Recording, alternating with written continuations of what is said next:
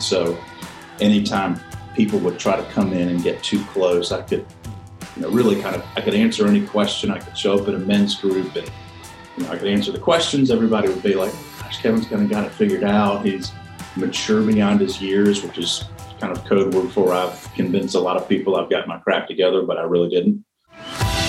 Welcome to the Empowered Manhood Podcast, where men rediscover courageous masculinity. Pull up a chair as we gain strength from the stories of God working in the lives of ordinary men today. These men have discovered that in a world of superficiality and isolation, we need authentic brotherhood to gain strength for the battles we face every day. Brought to you by the ministry of CLC which challenges men to an uncommon pursuit of Christ. Welcome to Empowered Manhood. Hey guys, welcome back to the Empowered Manhood podcast. I am your host, Mike Hatch, and I am here with uh, my partner, best selling Amazon author, Chris Bolinger. Now, today we are interviewing the president of an organization called Radical Mentoring. His name is Kevin Harris. We had a great conversation with Kevin. Of course, he shares his fence post story to start out with, which I strongly recommend you pay close attention to because I think there is some incredible truth that applies broadly to so many of us today. So, really grateful for his vulnerability and transparency. Now, Radical Mentoring is a discipleship ministry very similar to CLC, except they call discipleship radical, uh, well, excuse me, they call discipleship mentoring. And so we talk about what is the difference between mentoring and discipleship. And we look at their their model for how they accomplish uh, their ministry in getting men and women involved in discipleship relationships. We'll have information about uh, how to get in touch with Kevin and more information about radical mentoring in the show notes below, so you can check that out. All right, guys, before we jump into this week's interview, just wanted to say, hey, reach out to me and you can email me at mhatch at clchq.org. If you have questions about CLC or interested in learning more about how we can come alongside your ministry, your business, your church to help you in your discipleship strategy, I've already had a few people reach out, which has been really exciting. And uh, getting to know some of you who are listeners has been great. Last thing is don't forget that the Better Man uh, conference is happening next Saturday. This the date today that this is uh, posting is September 14th. So next Saturday, September 24th at 7 p.m. Eastern Standard Time is the Better Man event. It is a global men's event that happens locally in Orlando, Florida, and you can find out more at betterman365.com where you can register for the event in person or you can pay less than $5. I'm not even kidding. It's less than $5 to stream the event as an event for your church, for other guys who you may want to invite just to your home. I did that last year. I invited 10 or 12 guys to watch it in our home. And we had a blast hanging out and then having some meal together and enjoying our time together and talking about the event afterwards. It's a great uh, kickoff to your men's ministry for the fall as well. All right, guys, let's go ahead and dive in now to our interview with Kevin Harris. Kevin Harris, welcome to the Empowered Manhood podcast. We are really grateful to have you, brother. Thanks for having me, guys. This is fun.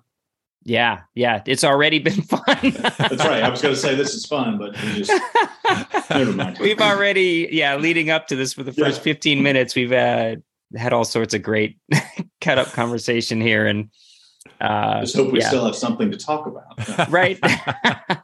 I always wonder that when people say that on the podcast, they they will often say, "Yeah, before the recording, we were talking about this," and I think, why did you hit the record button then? Why did you yeah, wait till right. now? Anyway, I had the exact same thought. Yeah, I had the exact same feeling.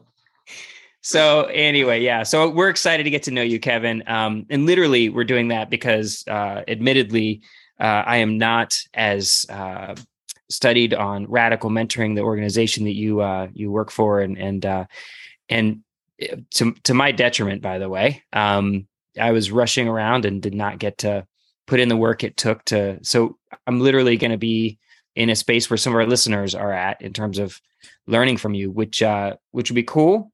Um, which uh, will also hopefully lead to maybe other conversations in the future. I think uh, as we do that. So, so okay, yeah.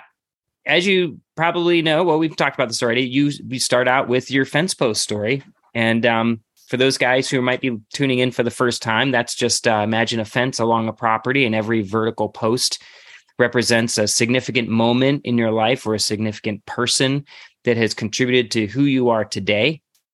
And so, yeah, Kevin, um, share with us some uh, some of your fence posts.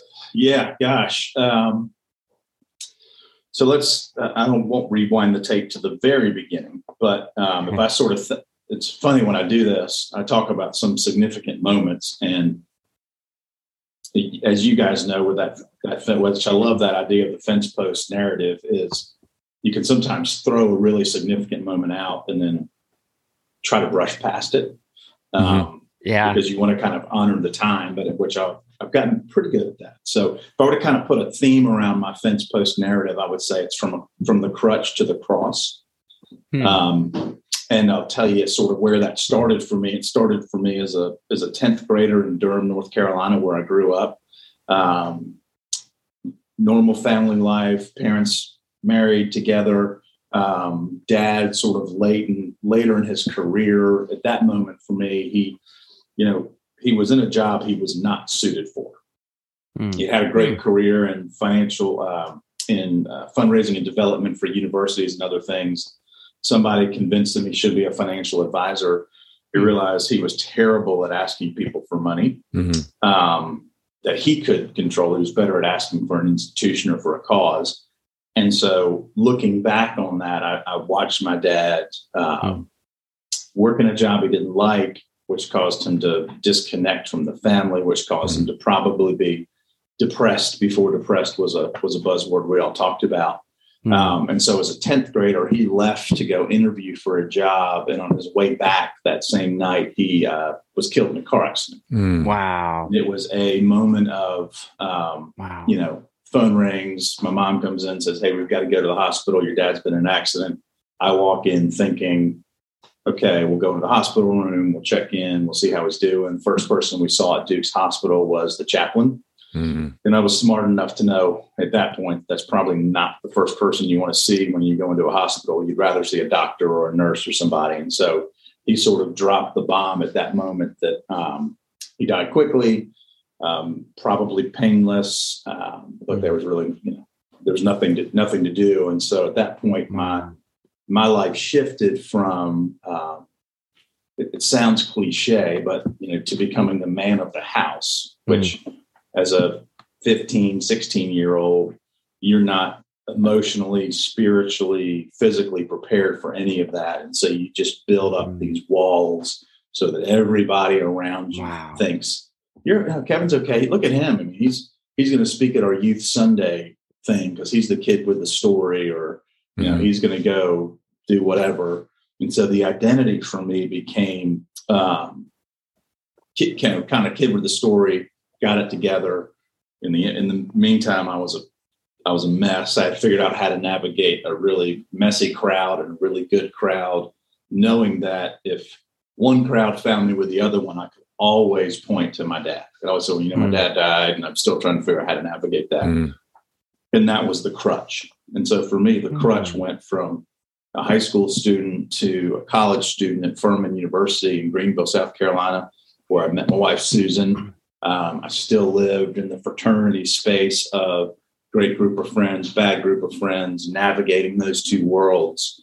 Um, I graduate from Furman. I decide that I need to move back home because I'm the man of the house. And so I go back to Durham to live at home to take care of my, feel like I needed to take care of my mom. And so I kind of just let that be somewhat of a crutch, really a ceiling for me. You know, this idea of like, I can't get beyond this because I, I feel this obligation to make sure that um, I'm taking care of my mom or taking care of people around me, um, which just got heavier and heavier and heavier. And so even early in my marriage, it was that same idea of like, no, I'm good. I got this. You know, I'm a, can be, as we all can be a little controlling. And so anytime people would try to come in and get too close, I could, hmm. you know, really kind of, I could answer any question. I could show up at a men's group and you know, I could answer the questions. Everybody would be like, "Oh gosh, Kevin's kind of got it figured out. He's mature beyond his years," which is kind of code word for I've convinced a lot of people I've got my crap together, but I really didn't. Um, and so it's sort of that progressed. I met in um, in in 2002. I was invited to be a part of a mentoring group by a guy from a guy named Regi Campbell. Regi was a total stranger. Um, I had moved to Atlanta. I've been married for two years at that point. Um, I had a friend of mine who knew Regi and who uh, sent me this invitation. Said, "I'm going to invite. I'm going to let this guy know you might be interested in being in a mentoring group."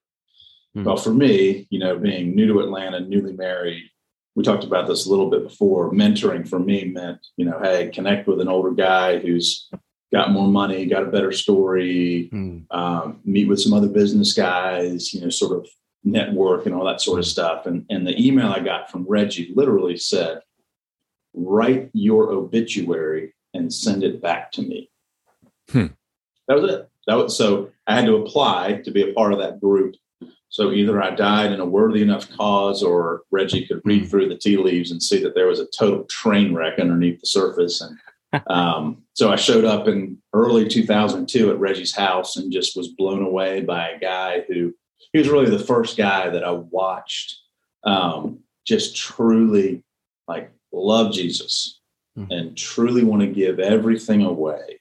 There was no selfish motivation. The first time he prayed, he got on his knees in front of us and was like, "This is not a show. I mean, he is just it's it's him and God together." And um, mm. and so I, I watched this and I was totally attracted to it for multiple reasons. One, he could become a father figure. Two, he had had his stuff together.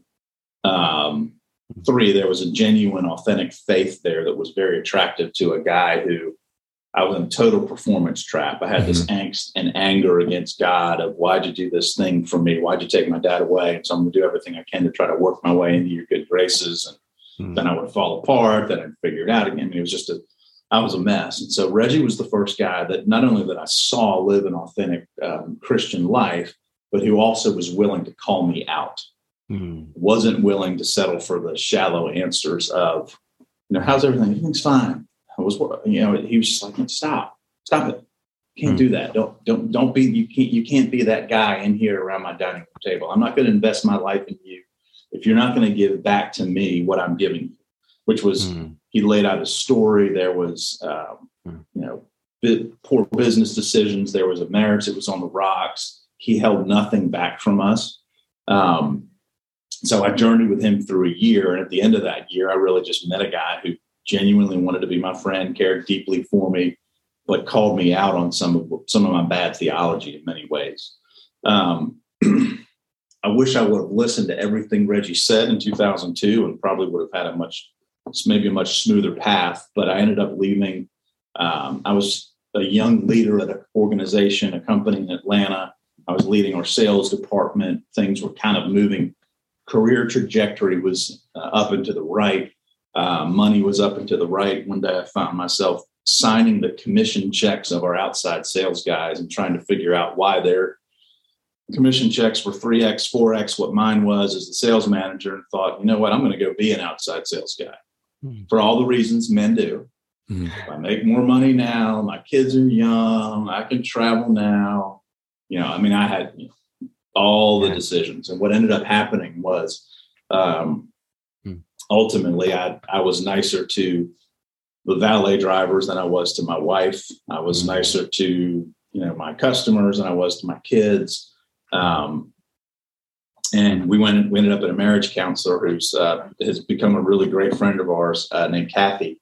And she finally looked at me and said, Kevin, like, you think this is a game, but you're like, you're clinically depressed. Like mm. you are on the verge of losing wow. everything that you care about Somebody's going to be raising your kids. Somebody's going to be having sex with your wife. You're going to be living in a one bedroom mm-hmm. apartment somewhere, you know, sending money to, and then you're going to be so covered with shame that you're not going to want to go into any of those environments again. I was like, hmm, that's quite a picture to paint for someone. Yeah, yeah. yeah Look out. That is blunt.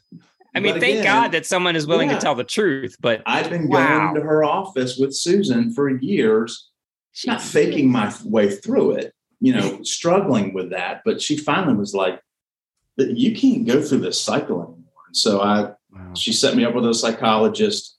Long story, somewhat shorter. Regi, again, Regi's a theme through all of this. He's not, you know, yanking me up. He's challenging me. He's telling me why the job's not the right thing. But as you know, as men, we get into the, we're on the treadmill and we think we're going somewhere and you're in the exact same spot you started. And so I left a psychologist office with a bag of um, antidepressants, mm. which I still I still took this morning. Full disclosure. Um, mm. Went up to a retreat that Regi had invited me to, and at that retreat, the morning before I left, um, as I was literally getting out of bed, I heard the only time I've ever can say an audible voice of God, Kevin, do you want to get well?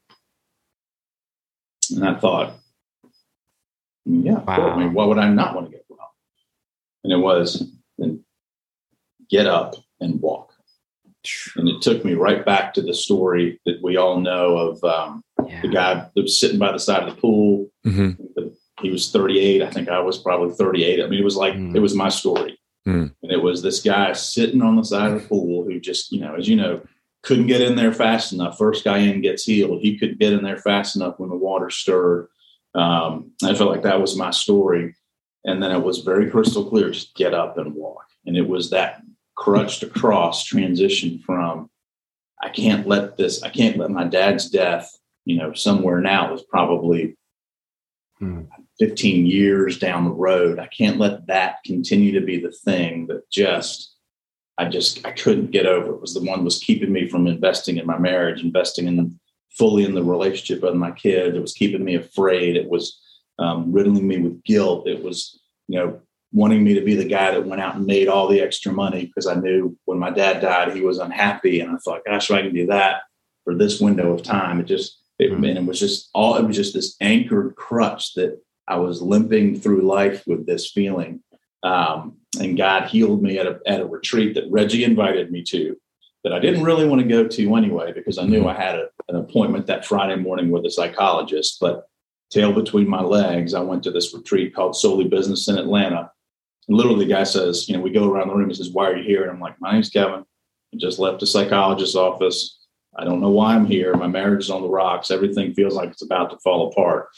So, you know, I'm here. I'm and and that was at the end of that weekend was when God really just said, Step, you know, take a step. I got you take another step. I got you. Um, and so from there, you know, I'd love to say I quit my job and everything worked out great. I had to, you know, wrap up some some things, some business things. But Regi began to approach me now. Gosh, probably it would have been eight or nine years ago, where he approached me and said, "I just got this crazy idea that I feel like um, this has been on my heart, and I haven't known how to ask you. I haven't felt like you've been in a position for me to ask you if you'd be willing to consider leaving the comfort of the business space and helping me run this nonprofit ministry. And God began to rewind the tape and go, you know, when you were in high school, you sort of felt a nudge towards ministry. Mm. When you met Regi, you selfishly started to pray that Regi would be the guy that would, you know, be your golden parachute out of this cycle of the business mm-hmm. world you were in. And in my mind, that was Regi buying a company that needed a, a business marketing sales guy to help him run it. Mm. Well, that's what he needed. And it wasn't exactly the way I would have scripted it, but it was this idea of like God going, Hey, I, I've heard those prayers. I didn't, those didn't fall on deaf ears. You met, I connected you with Regi for a reason. Regi needs you, or I need you.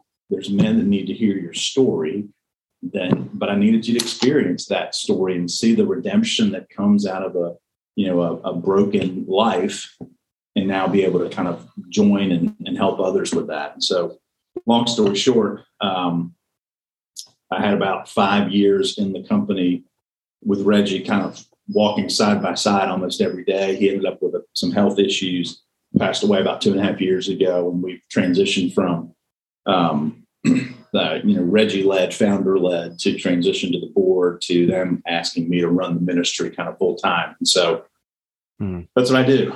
I run radical mentoring. We connect with churches and with men, and we just want to help them have literally the same experience I have with Regi. We want to equip mentors with a process that will help them engage younger guys who are in certain ages and stages of life that maybe a season of life behind that mentor and help them understand how do you navigate some of those really ch- challenging decisions that pull at you in a lot of different ways. So Man. there is the there's the fence post. Man, so Kevin, that is such a powerful story, man. I gosh, do I relate to that? And I just know so many other guys oh, will yeah, relate yeah. to that. Exactly. You're, it, but what I love about it too is that even even when you were, you know, as you said, crutch to cross, even with you when you were on the crutches, God was still faithful. He was still uh, pursuing you. He was still providing for you, which to me just reminds me of Israel too. You know, Israel who is who is you know defiant, but God showed Himself faithful to them as He freed them from Egypt and then provided for them on their way to yeah. the Promised Land. Like that, and that that theme I think plays out in all our lives to some extent. But what the way you just told that story is man is that uh, compelling thank you for yeah, sharing and it is you know there's so much of that rear view mirror look where you can kind of start to piece those things together and realize that it was you know there's on the surface you feel isolated alone you know forgotten. And then you look back and you go oh no like you you had these moments along the way where you prayed for specific things and you needed an answer you needed an exit whatever that might be. And um and then, but you do realize you're like, no, God was, God was, and is so incredibly faithful that there is not this, you know, we want to kind of go as men specifically. I think we're like, oh, God forgot me. We kind of want to build up this angst or anger or frustration about it. And it's like, no, it's just your your your watch was on a different time schedule than his was, and you you needed to. I had to experience the depression, the fear, the loneliness, I had to experience the challenges of a counselor. I had to have all those moments so that I can now help men sort of understand some of those things and navigate. I don't think I wouldn't be, I, I just don't think I would be very effect, as effective in what we do every day if I didn't have those things. Um, yeah. And I'm, I didn't like them, but I'm grateful for them. And I appreciate the fact that a lot you, better. Yeah. You had, uh, you know, not just Regi, and I'm sure there were other people as well, but you, you know, you had the experience with the counselor, and like you mm-hmm. said, it you didn't want to be there. No. Yeah, I don't think anybody wants to be there when you're going to counseling. Mm. Eh, but no. she was she was very blunt, and and really that's what you needed, right? I mean, if she yeah. hadn't been so blunt, where would you be today, right? Because yeah. you you had you had sat with Regi. Regi had uncovered some things, but then you kind of went back to the performance mode yeah. Right. Which I think a lot of us do. And yeah, you had to have somebody call you out and say, yeah, here's where, you, here's where you're going to end up if you stay on this track. But, and she had to paint the picture. I mean, she yep. literally was like, no, you're going to be, you're going to be in some one bedroom apartment. Yep. You know, going, is this the best? Is this really the best? I mean, and, and that was, I mean, I, in my mind, I probably would have, I would have and could have thought of, I mean, thought about the exit strategy. Mm-hmm. But when she said, somebody else is going to raise your kids, yep. somebody else is going to sleep with your wife, I'm like, uh uh-uh, uh Yeah. Yeah. Mm. Not, nope. Nope. Not doing it. Well, Kevin, it sounds to me that you are, um, man, God had his hand on you, providing for you, leading you in, into this role, and that you would be become the president of uh, Radical Mentoring it just makes sense. you know what I mean? Based on your story and and uh it, it really does. Like um so I love how God prepared you for that role that you're you're you're not only um what the spokesman, you're the client as well. That's right. right. Right. That's I'm huge. Um, I've been a men- I've led groups. I sort of, you know, it's yeah. I've helped churches. I mean, it's kind of one of those things where it's like, what, you know, what role do I need to take on this next phone call? I can yeah. help sort of navigate those couple of things depending on whatever whatever role I need to play because I've sort of sat in all the different seats. So, so we were uh, talking a little bit again before the, before we hit record, but we talked about radical mentoring and uh, the difference between mentoring and, and discipleship is was one question I, I had for you. But before I even get there, let's let's get this first. So you have mentoring, and then you have radical mentoring. Explain that difference real quick for us, real quick. Yeah, yeah. For us, you know, oh, should I, wish I had a copy of it sitting here with me. But uh, radical mentoring is really the idea that um, it's what Jesus did. It was the idea that you know Jesus handpicked the guys that he was going to mentor. Um, he was going to mentor in a group. You know, so often we think mentoring is these one-on-one relationships. Ours is mm-hmm. this group model. Um, it was very practical in application. It was this idea of, you know, it was a it was you know go out and do these things and then come back and let's talk about it let's debrief let's mm. let's kind of learn and grow together. It was not teacher centric it was really was about the group. Um, he modeled prayer. He brought scripture in in front of these guys. You know it was always sort of pointing back to the what what the old testament had said. Obviously we can't write scripture. Jesus ultimately we had a lot of that. Um, we don't recommend trying to write our own scripture in mentoring groups but you know just that the the radical of the idea is partially one, Jesus did it, and part of the radical is the um, this idea that it really isn't all that radical, that it's not some mm. unbelievably, you know, Regi would go like, it's not. I just did what you know. Looking back, he was like, I just did what Jesus did.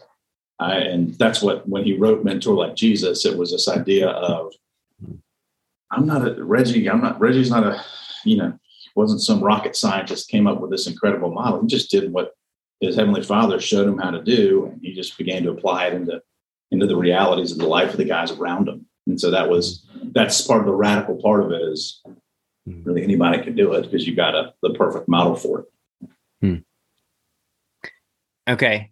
So go ahead chris. You look like you have a question yeah so um, kevin i first uh, encountered you online uh, as i encounter many people. Um, and That's I'm encountering you online today on. too. Yeah. But uh, you you've written a couple of blog posts that really caught my eye. So uh, one of them was in a online publication called Church Answers, and the title is what really caught my eye. It was how to start or restart men's ministry in your church. Yeah. So can you walk us through kind of the premise of that blog post and why the radical mentoring approach is really very well suited to churches who are trying to get something going for their men because a lot of churches you know they're frustrated. They they've tried something it just hasn't stuck. The the men are still on the sidelines which we yeah. talk about a lot on this podcast. So so t- t- talk us through that blog post. Yeah so um I, I, sort of when we encounter a church um you talked about it really well chris. We we sort of have them come in either they've got some fully developed ministry model that um, you know somehow they've connected with us and they want to have a conversation. But they sort of come to us going yeah we're already doing all this stuff. Help us figure something out. Or you've got the church that's you know on the other side of it which is we've tried all these other things. You know we've done all the you know the game dinners and the steak nights and the poker nights. One of my favorites uh, was porn and pancakes was a uh, church that has a little sun that has a little Saturday morning uh, pancake breakfast with their men, and they talk about porn. Um, that's not uncomfortable at all. Um, it's alliterative, or, though. Yeah, it does. I mean, it looks good on a t-shirt, maybe. Um, oh, you know, so you kind of see it across the board, and what we've sort of want these churches to understand and help them understand is first things first. We don't want to replace anything a church is doing. We're, we know I don't I never have a conversation with the church and say, look, you've done it all wrong. What you're doing is wrong. You've got to do mentoring. Mentoring is the thing that's going to, you know, be the difference maker. But what mentoring has proven to do at a lot of churches is help create environments where some of the men you haven't been able to tap into um, are willing to commit as mentors or willing to commit as mentees that they are you know sometimes they're on the either they're on the sidelines because they don't feel like they're qualified enough to teach a group or um, or you've got younger guys who you know kind of quasi get invited to the men's thing but the men's thing is really this closed group of guys that are 70 who've gotten together every week for the last however many years and they really don't want to invite anybody else into it. It's sort of this unspoken closed group. It's like the game you used to play when, when you're kids. You're like no game's locked you know you have to kick the kid to the other the other side of the playground. Um, mm. But helping them go, how do you build a, a an intergenerational ministry that's going to get legs that will help your church continue to grow as your men grow. We all know this. You know, men as the spiritual leaders of the home, as the as the man goes, the family comes behind it. But churches haven't quite figured out how do you how do you help the man go? And so getting an older guy who um, is just humble enough to want to share his story helps those guys connect with younger guys and then they they sort of step into that leadership. And it does new leaders breathe new life into those men into those men's environments. So we sort of say you know 101 is the events you know whether 101 being whether it's a specific men event it's a sunday morning 201 is sort of a small group sunday school kind of a next step where you can step into an environment. You don't have to be there every week. You know you might miss a small group here or there. Um, 301 is sort of that radical mentoring or like even like a kind of like a CLC CLC kind of an environment where you're you are really asking guys who are willing to take a step and go a little faster.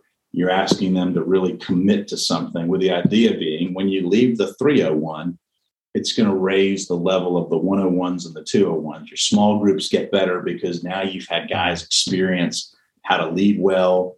They're reading books, they're memorizing scripture, that all just pours out into all these other environments and the environment itself for the men so oftentimes for the church begins to rise because you've now got mm. this group of guys with a shared experience um, and a community built in and they, they, just sort of begin to be the next round of leaders. In fact we've got a church here in um, in atlanta that we work with. And the, the men's pastor said look if the 20 if 20 guys go through radical mentoring i'm going to end up with 15 to 16 leaders. Mm. 15 to mm-hmm. 16 leaders right. who are they going to lead another mentoring group? Maybe not. I don't know.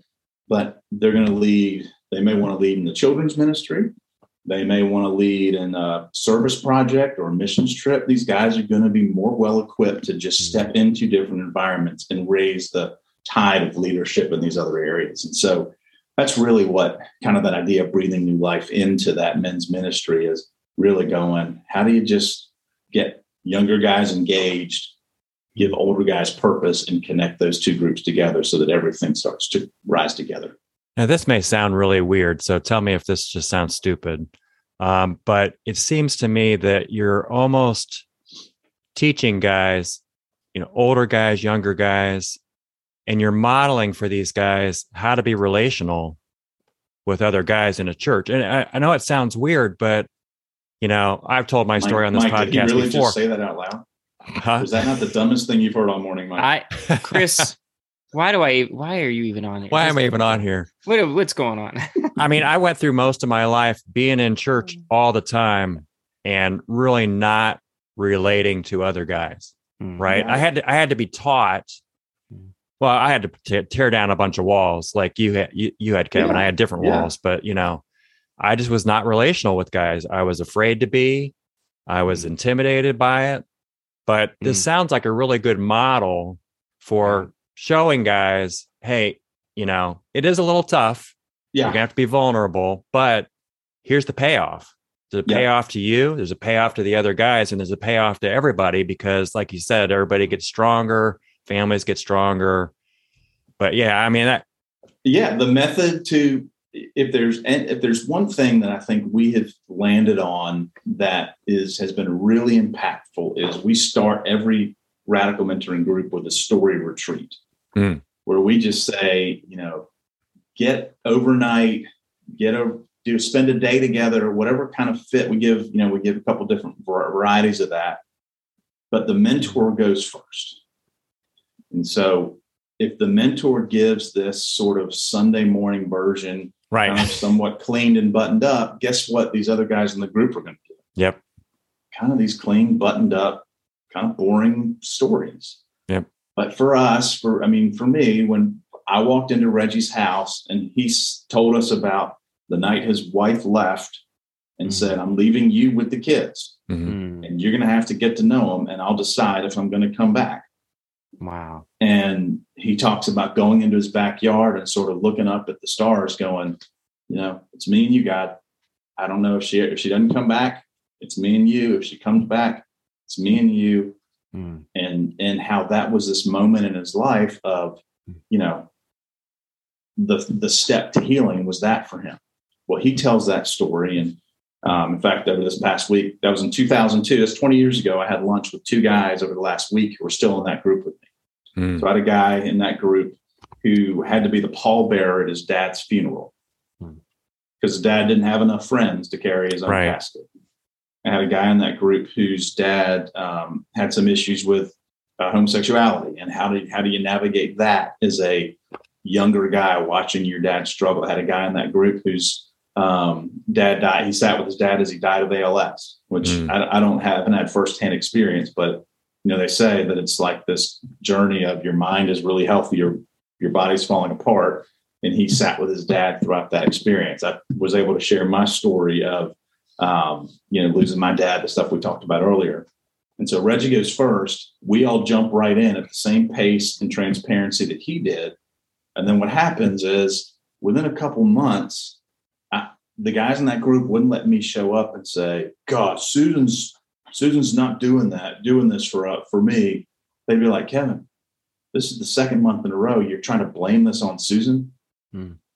Don't come back next month with hmm. That same story. What are you going to go back and do different and come back mm-hmm. and talk to us about it. And so over time, Regi would just look around and go, All right, what do you guys think? You know, as we're catching up and somebody's sharing a business issue, it was not, mm-hmm. you know, Regi wasn't opening his Bible and going, you know, according to the, blah, blah, blah, he was like, All right, here's where I screwed this whole deal up, guys. Right. Here's where I have found redemption. Here's what the scriptures tell me. What do you think Kevin ought to do? And it was this experience of these guys know me. I mean, they know me in a month better than anybody else in my life probably knew me, including my spouse. Hmm.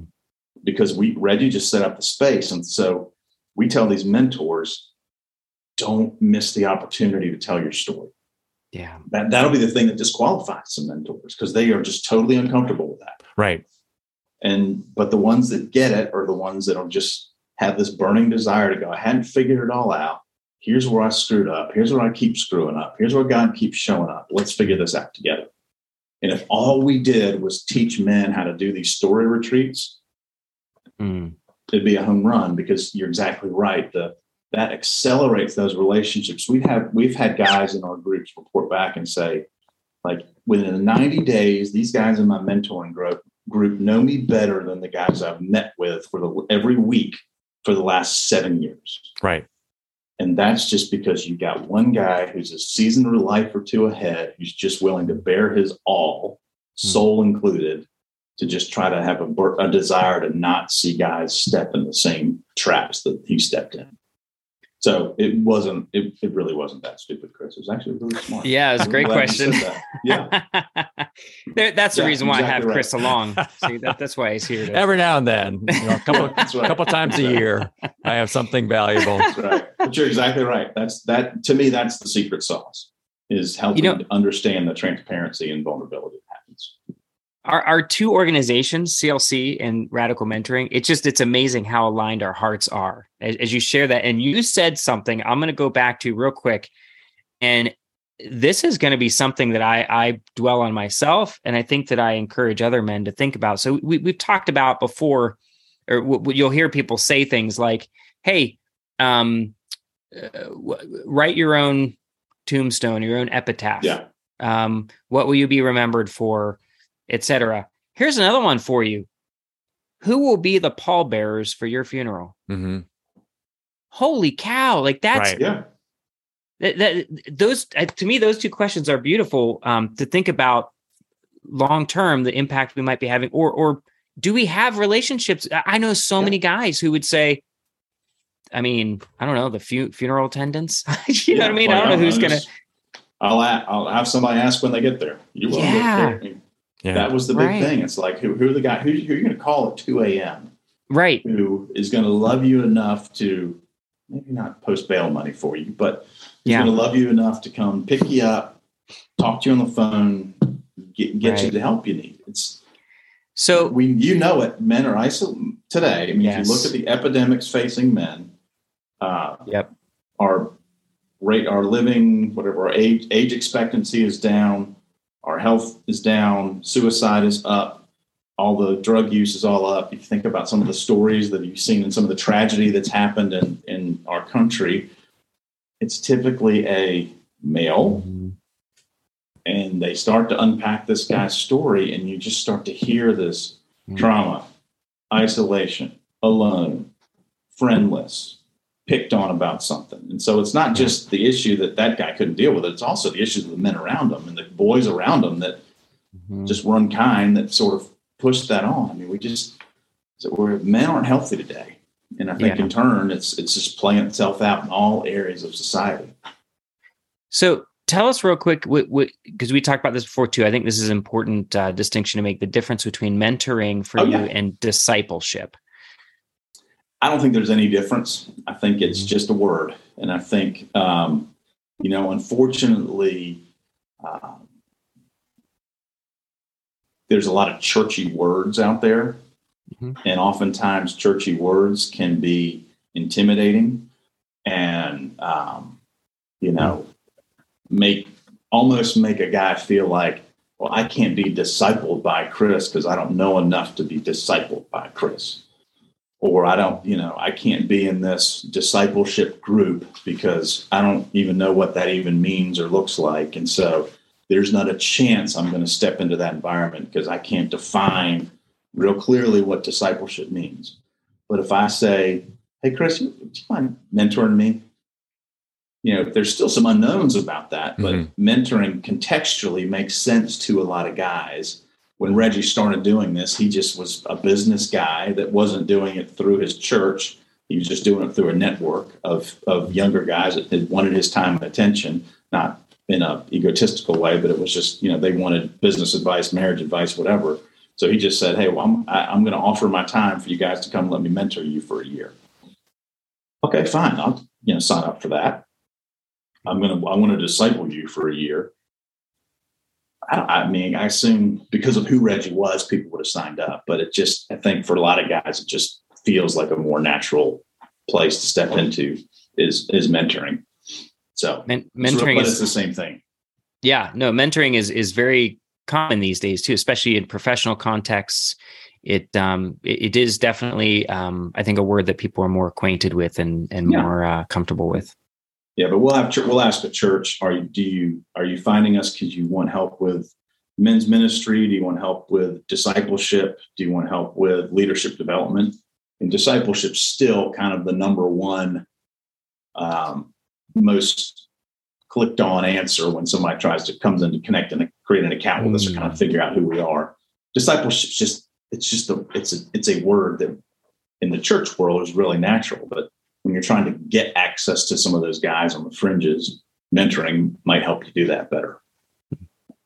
Now, one potential objection from some guys to being a mentor may be that the term mentor implies you're the expert, right? Yeah.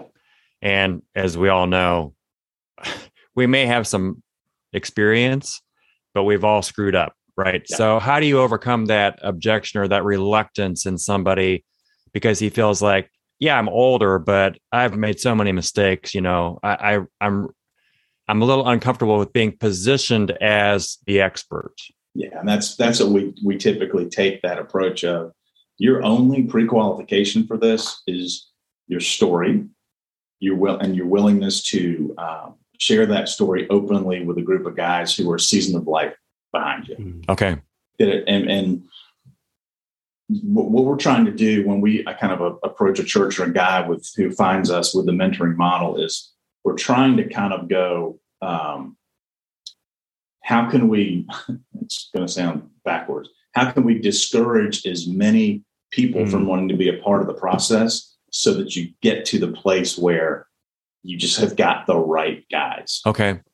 So we you know we'll provide a we provide every you know we've got topics and we provide an agenda for a meeting and you know, there are going to be guys the first you know first couple months they're trying to follow the three hour agenda to sort of make sure they cover everything but once the relationships set in and there's comfort there mm-hmm. you know you just know you start on time and you end on time and what happens in between so we have you know you're going to read this book you're going to read a book a month they're designed to not be books that are going to just be you know so spiritually deep and overwhelming that are going to be intimidating. We want to be right. really, really practical so the guys can kind of go, all right, we're going to give you an assignment. We want you to go home and for the next 30 days, we want you to we call it five feet for five minutes. We want you to walk in the house, stand within five feet of your wife for the first five minutes you're there. Kids are screaming, ignore the kids. Dogs barking, ignore the dog. You're not there to get handsy and physical. You're there to be in her presence for the first five minutes you walk in. And guys will be like, that is really weird. like, yeah, it is weird because you haven't done it. and then within about 10 to 15, you know, days, the wife's like, all right, this is weird. Yeah. But they come back and they and we say, yeah. we're going to come back and we'll talk about it. And so mm-hmm. it's that idea of go do something really practical and then come back and let's debrief. How did how did you feel? How did your wife feel? Did you notice a difference in your connectivity? Oh, okay. Write a love letter to your wife and put it in a place where she hasn't where she'll find it and you know you're not going to be there. Well, guess what I have on my calendar? I have a monthly reminder to write a love letter to my wife because I did the assignment in 2002 mm-hmm. and I've done the assignment with the mentoring groups I've led. I'm not, and guys are like, oh my gosh, that's brilliant. I'm like, no, it's really not brilliant. It's not really all that creative. We wrote love letters to our wives when we were recording them, and then we think, oh, we're married now. I don't have to do any of this stuff anymore. Mm. Watch what happens when you do. And so it's just, we just try to keep it so practical that, you know, it's, it just makes sense for a, you know, there's nothing about the process that's really intimidating because it's really designed to be. And guess what happens to the mentor, by the way? Every time he learns he you know the student no the teacher learns more than the student or whatever right. he's he's gleaning all this from these guys and he's just blown away at the improvement he's making because mm. you got to up your game you know right. you memorize you can't ask these guys to memorize scripture and you don't memorize the scripture right so so can you just explain you you've already touched on some things can you give us this, an overview of the structure and yeah. because yeah. I, from what i'm gleaning from what you're saying there are monthly three hour meetings um, yeah. There's outside homework uh, that you do. You bring together that. Yeah, explain a little bit about that overall structure yeah. and strategy. Yeah, yeah. So for us, um, and again, it just it still amazes me today when I talk to a church. It's it's, it's the same structure I did in 2002. So Regi, as a very busy business guy, um, trying to you know he wanted he was connecting with men who were busy with young kids. He landed on the we're going to meet one, hard and fast once a month for three hours. That is your commitment. Oh my gosh, how do you, you know, how can you accomplish anything if you don't meet every week? Well, you know, the reality was it just that there's guys that just can't do that, can't commit to that. So once a month for three hours was sort of the hard and fast, you know, don't cancel, you know, don't leave your couple small group, don't skip your kids' birthday parties. You know, we're going to schedule all this stuff as far in advance as we can at the very beginning so that we know once a month for three hours, that's the commitment. You got a story retreat on the front end, and you have a commencement retreat on the back end. So you got a couple overnights. And then in between, there's a, you know, we recommend doing a dinner with your wives and a couple other things along the way. Then we talk about, then we try to do these topics of, we call it inner man to outer man Mm. So we want men to understand their story. We want men to understand mm. um, how they see God, how God sees them, understand grace, prayer, sort of the, some of those core components of our faith. And then we want them to turn outward and think about how do all those things impact my marriage, impact my parenting, impact my marketplace, my ministry in the marketplace, whatever that might be. So we kind of take them on a journey that way. Um, and then each month, we're giving guys a book to read, an assignment to do, uh, scripture to memorize. We lay all this out kind of in, in the flow of our website. Um, we give them a, a, a growth partner, so they'll get together with somebody else in that group once a month. So there's a lot of things that happen in between that three hour session that right. probably equal or exceed what you would have to do if you were meeting every week. Um, and then they pull come back together and they debrief on what they kind of went through. They reconnect. They go back through the assignments. They talk about what they learned.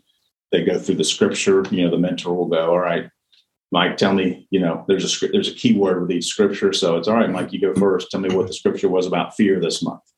And then you go and you work your way all the way around the table. So you're really kind of holding these guys to to a lot yeah. of things. And then what we found over time is that every um, mentor puts their own thumbprint on these on these meetings. Mm-hmm. Some might, some may yep. go, you know, hey, we're not just going to memorize a scripture. We're going to find a 30 day uh, YouVersion Bible study, and we're going to go through that during the month, and that'll just be another thing we do that you know we don't man. There's no mandate for us on any of that stuff, or we're going to build in three socials or a, you know whatever. We the, you know church mentors will kind of say, hey, we're going to do these extra things, but that's kind of the rhythm of book, scripture, assignment, prayer, um, growth partner once a month for three hours with a retreat on the front and a retreat on the back. And we make all that available on our website.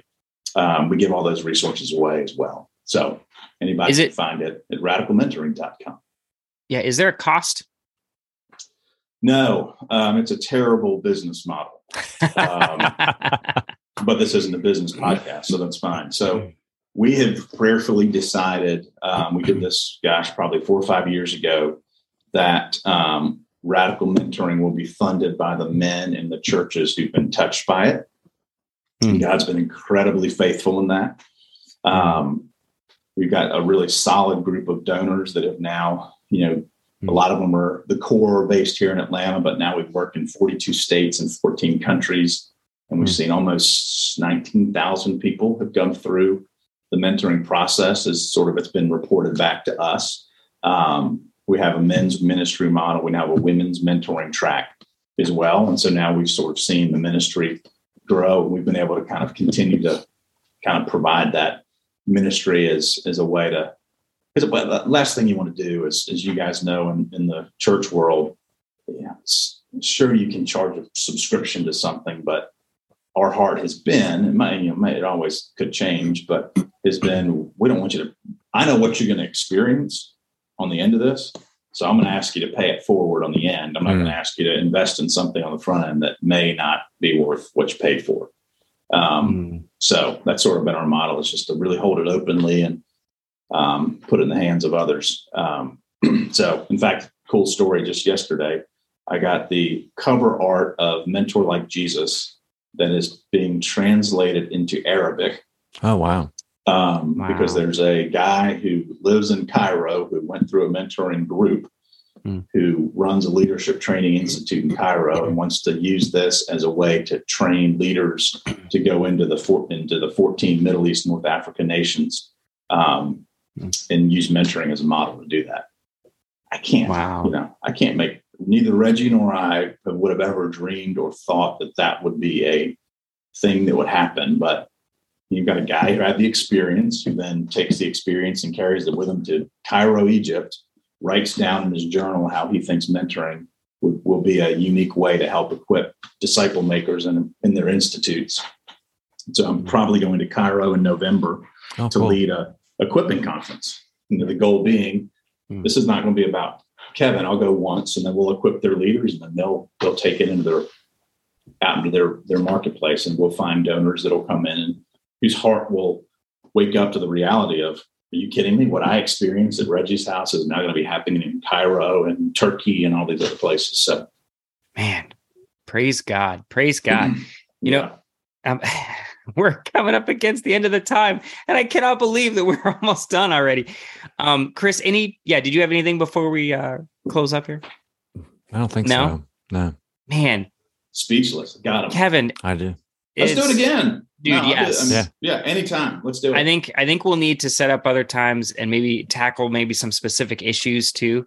Um, but I mean, man, can you imagine if it was the Mike, Chris, and Kevin show, what would happen? Oh, right. I mean, Kevin. the world we could change everything. This would be remarkable.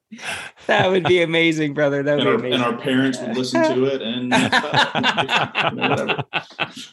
That's right. I still remember the first podcast I, that I hosted. One of the first. Uh, we were so excited because we got a, our first review, and then my co-host at the time said, "Yeah, that's my niece." I'm like, "Ah, oh, darn it, I'm so close." Paid her, twenty bucks to break something. that's right. That's right. Just imagine the fun the three of us would have. take us on the road. It'd be amazing. Yeah. That's right. That's right.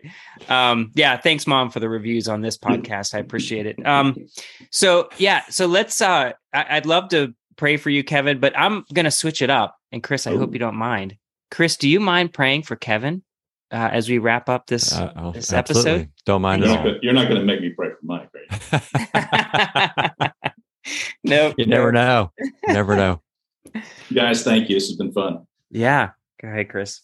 God, we thank you so much for this time with Kevin. It's just been it's just been a blast. Uh, we thank you for radical mentoring and uh, many lives it's touched and, and what you have planned for it in the future. We just ask you to continue to bless this ministry, uh, which you are taking around the world now, in addition to taking it around the states. And uh, pray for the guys that have been listening today, God. I just ask that you would move them, move them to overcome their their fears or their concerns and to to start to to reach other men in their church and their surroundings and uh, start to overcome those obstacles that they have placed in their own paths. Um, you're there for them, God. We just ask you to to move them forward. In Jesus' name, Amen. Amen. Amen. Thank you so much, Kevin. You got it. Anytime. Thanks, guys.